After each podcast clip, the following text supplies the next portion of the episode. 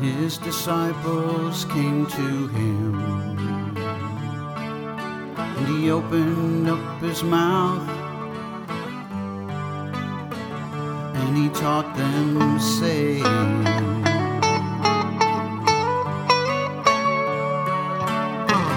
Blessed are the poor in spirit, for theirs is the kingdom of heaven. Blessed are those who mourn, for they shall be comforted.